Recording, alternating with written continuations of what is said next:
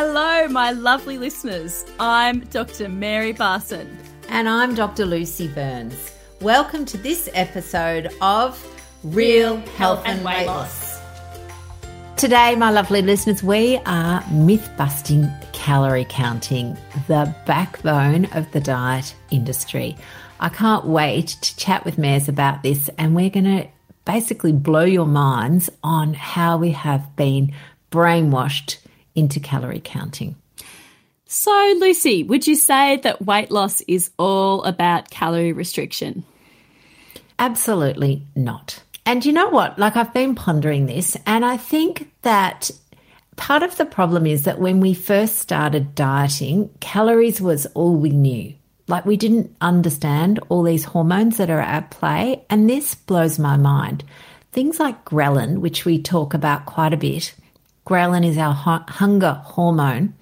It was only discovered in the 90s. Like, seriously, I'd finished medical school, I was a doctor, and then ghrelin was discovered. So there is a bit of me that feels some slight compassion for the early thoughts that calories were important. But I can tell you, that should have gone out years ago, but we're still banging on about it. So, I guess the thing I often talk to people about a calorie is a unit of energy. It's a unit of measurement and it measures energy. So, much like a temperature um, uses, you know, degrees Celsius or Fahrenheit, we use calories or kilojoules to measure the energy. So, we as humans, we require energy to function. Okay, just like a car requires petrol. We require energy or fuel, and we can then measure that fuel in these units of calories. And I can understand it seems so easy, didn't it? That, you know, if you basically put less fuel in than you put out, you would lose weight. Kind of seems simple. It does sound simple. In my experience, though, biological systems like humans are rarely simple. So, what is really going on? What do people actually need to do if they want to lose body fat? Well, I love your phrase, Mares, that weight loss is chemistry, not maths. So it is, it's all about the hormones and not about the calories. So we have talked about the hormones, and our listeners can go back to our earlier episodes if they'd like to listen to more if they haven't already. But I often describe people say, and this is, I think, the problem with the calorie counting model is that it gives you a certain amount of calories, like money, to spend on the day, and you can choose whatever it is that you want to spend this money on. So people think, right, well, I've got, you know, 2,000 calories or 1,500 calories or 1,200 calories or whatever, and they will spend it. And they might spend it on ice cream and chocolate. In fact, you could spend 2,000 calories on ice cream and chocolate for the day.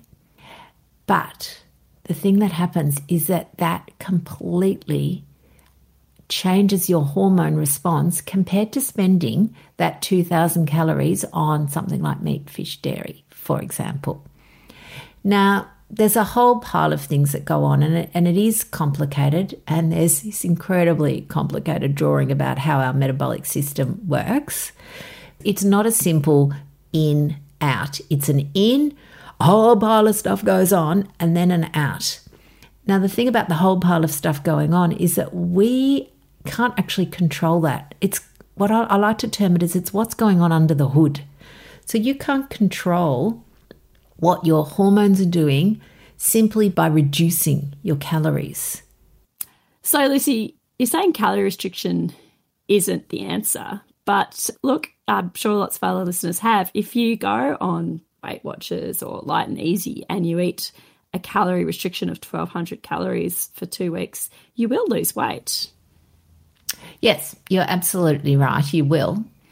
But what happens, and particularly when you use a calorie restricted diet day in, day out, so particularly when you've said, you know, it's set at 1200, then what happens is that our metabolic rate slows down. Now, our metabolic rate is basically the functions of our body that, again, we don't have any control over. You know, it's things like how fast our heart beats, how quickly our fingernails grow, how cold we feel, so our body temperature, uh, growth of hair, those sorts of things that require energy, require calories. And I like to call them calories for free because basically you're just lying around while your heart beats and that takes energy.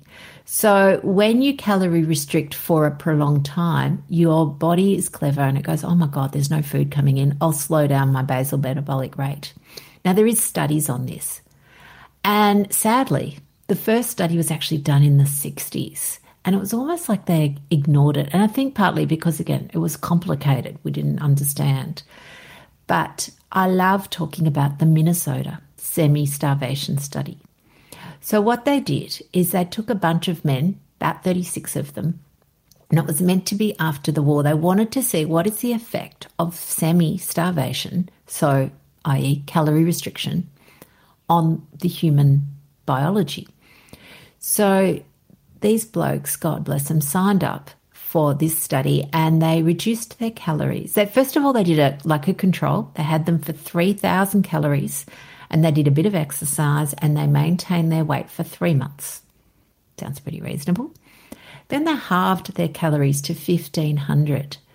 Now, ladies, and I am using ladies because the ladies are usually the ones that have done Weight Watchers and gone on calorie restricted diets their whole lives. 1500 calories to me initially sounded like quite a lot because I'd done 1200 calorie diets and 800 calorie diets. And in fact, there's quite a popular 800 calorie diet going around at the moment.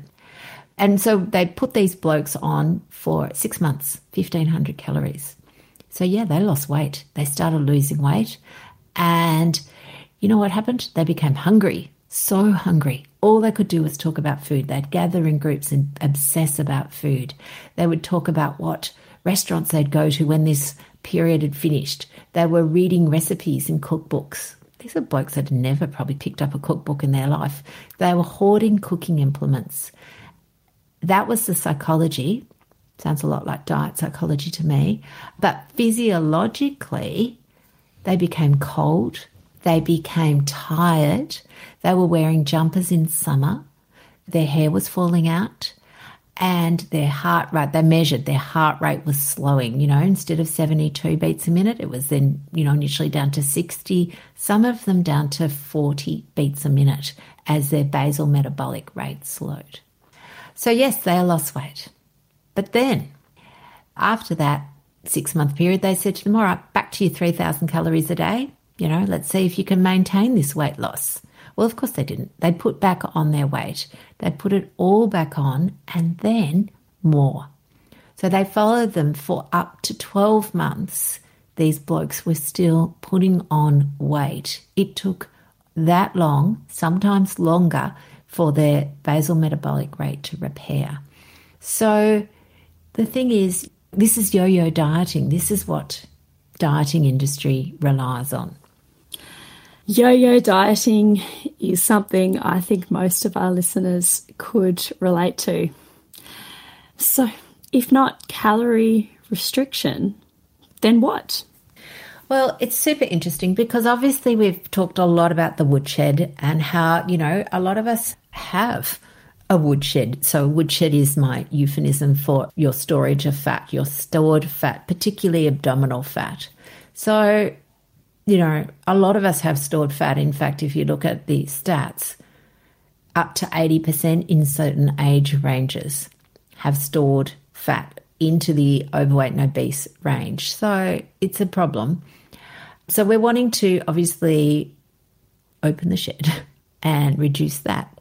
Now, the only way to open your woodshed is to reduce your circulating insulin or to have your body's become more sensitive to insulin. So it's all about the insulin. It all comes back to insulin. At the end of the day, no matter what, it all comes back to insulin. So we need to find effective ways to reduce insulin long term. And what does it feel like if you say you went on a low carb, real food diet and you to reduce your insulin? How would people expect to feel? Well, the first thing that happens, I mean, look, initially, for some people who are really carbohydrate dependent, they can feel like carb withdrawal, sugar withdrawal. It's, you know, sugar's a drug. Um, so it can feel really uncomfortable at first, but that doesn't take long. And as long as you have plenty of fluid and some salt and electrolytes, maybe some magnesium, you will get through that period. And then what you find, like this is like the miracle, is that you're not as hungry. So carbs are a crazy thing. They make you hungry. You need a lot to be full and they make you hungry. It's kind of crazy. So the first thing that people come in, they cannot believe that for the first time in their life, some of these people are 50, 60, 70 year, years old, and for the first time in their life, they're not hungry. So I think, I mean, we talk a lot about fat and protein. Fat in particular won't put your insulin up. Protein will put it up a little bit, but nothing like a carb, nothing. Fat and protein together are so satiating. Satiating is our favourite word, Mez, isn't it? Mm, it's an excellent word. What does satiating mean?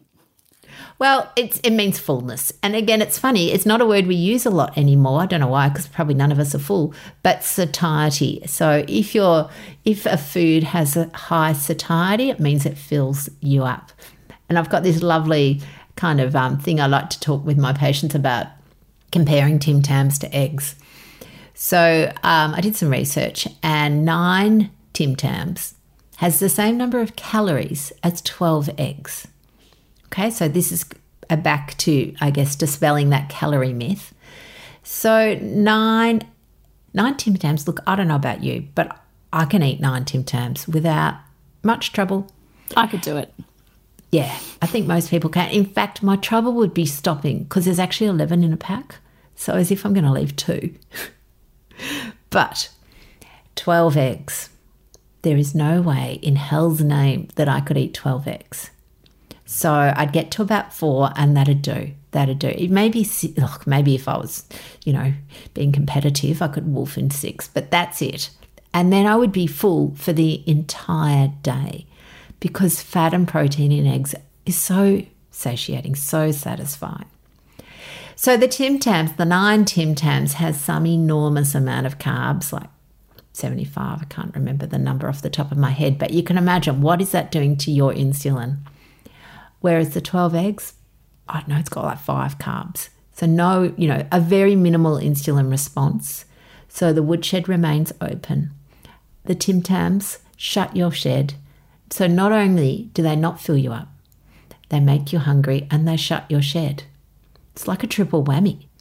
So I think, I mean, that is probably one of the biggest bonuses of a low carbohydrate lifestyle.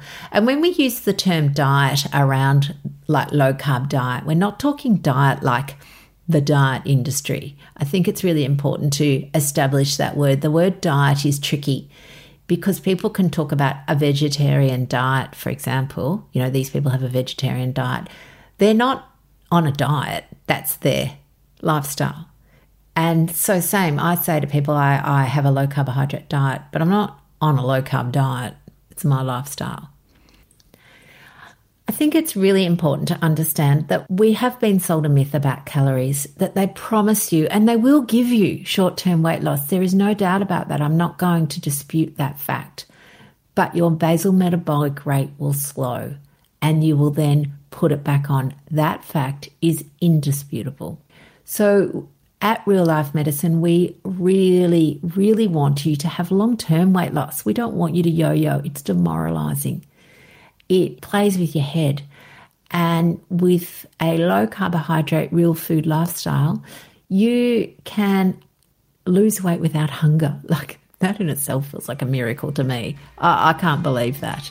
Um, but it's true. And I often say to Mares, I can't believe that I was able to lose 25 kilos by eating bacon and eggs. It's incredible. It is indeed.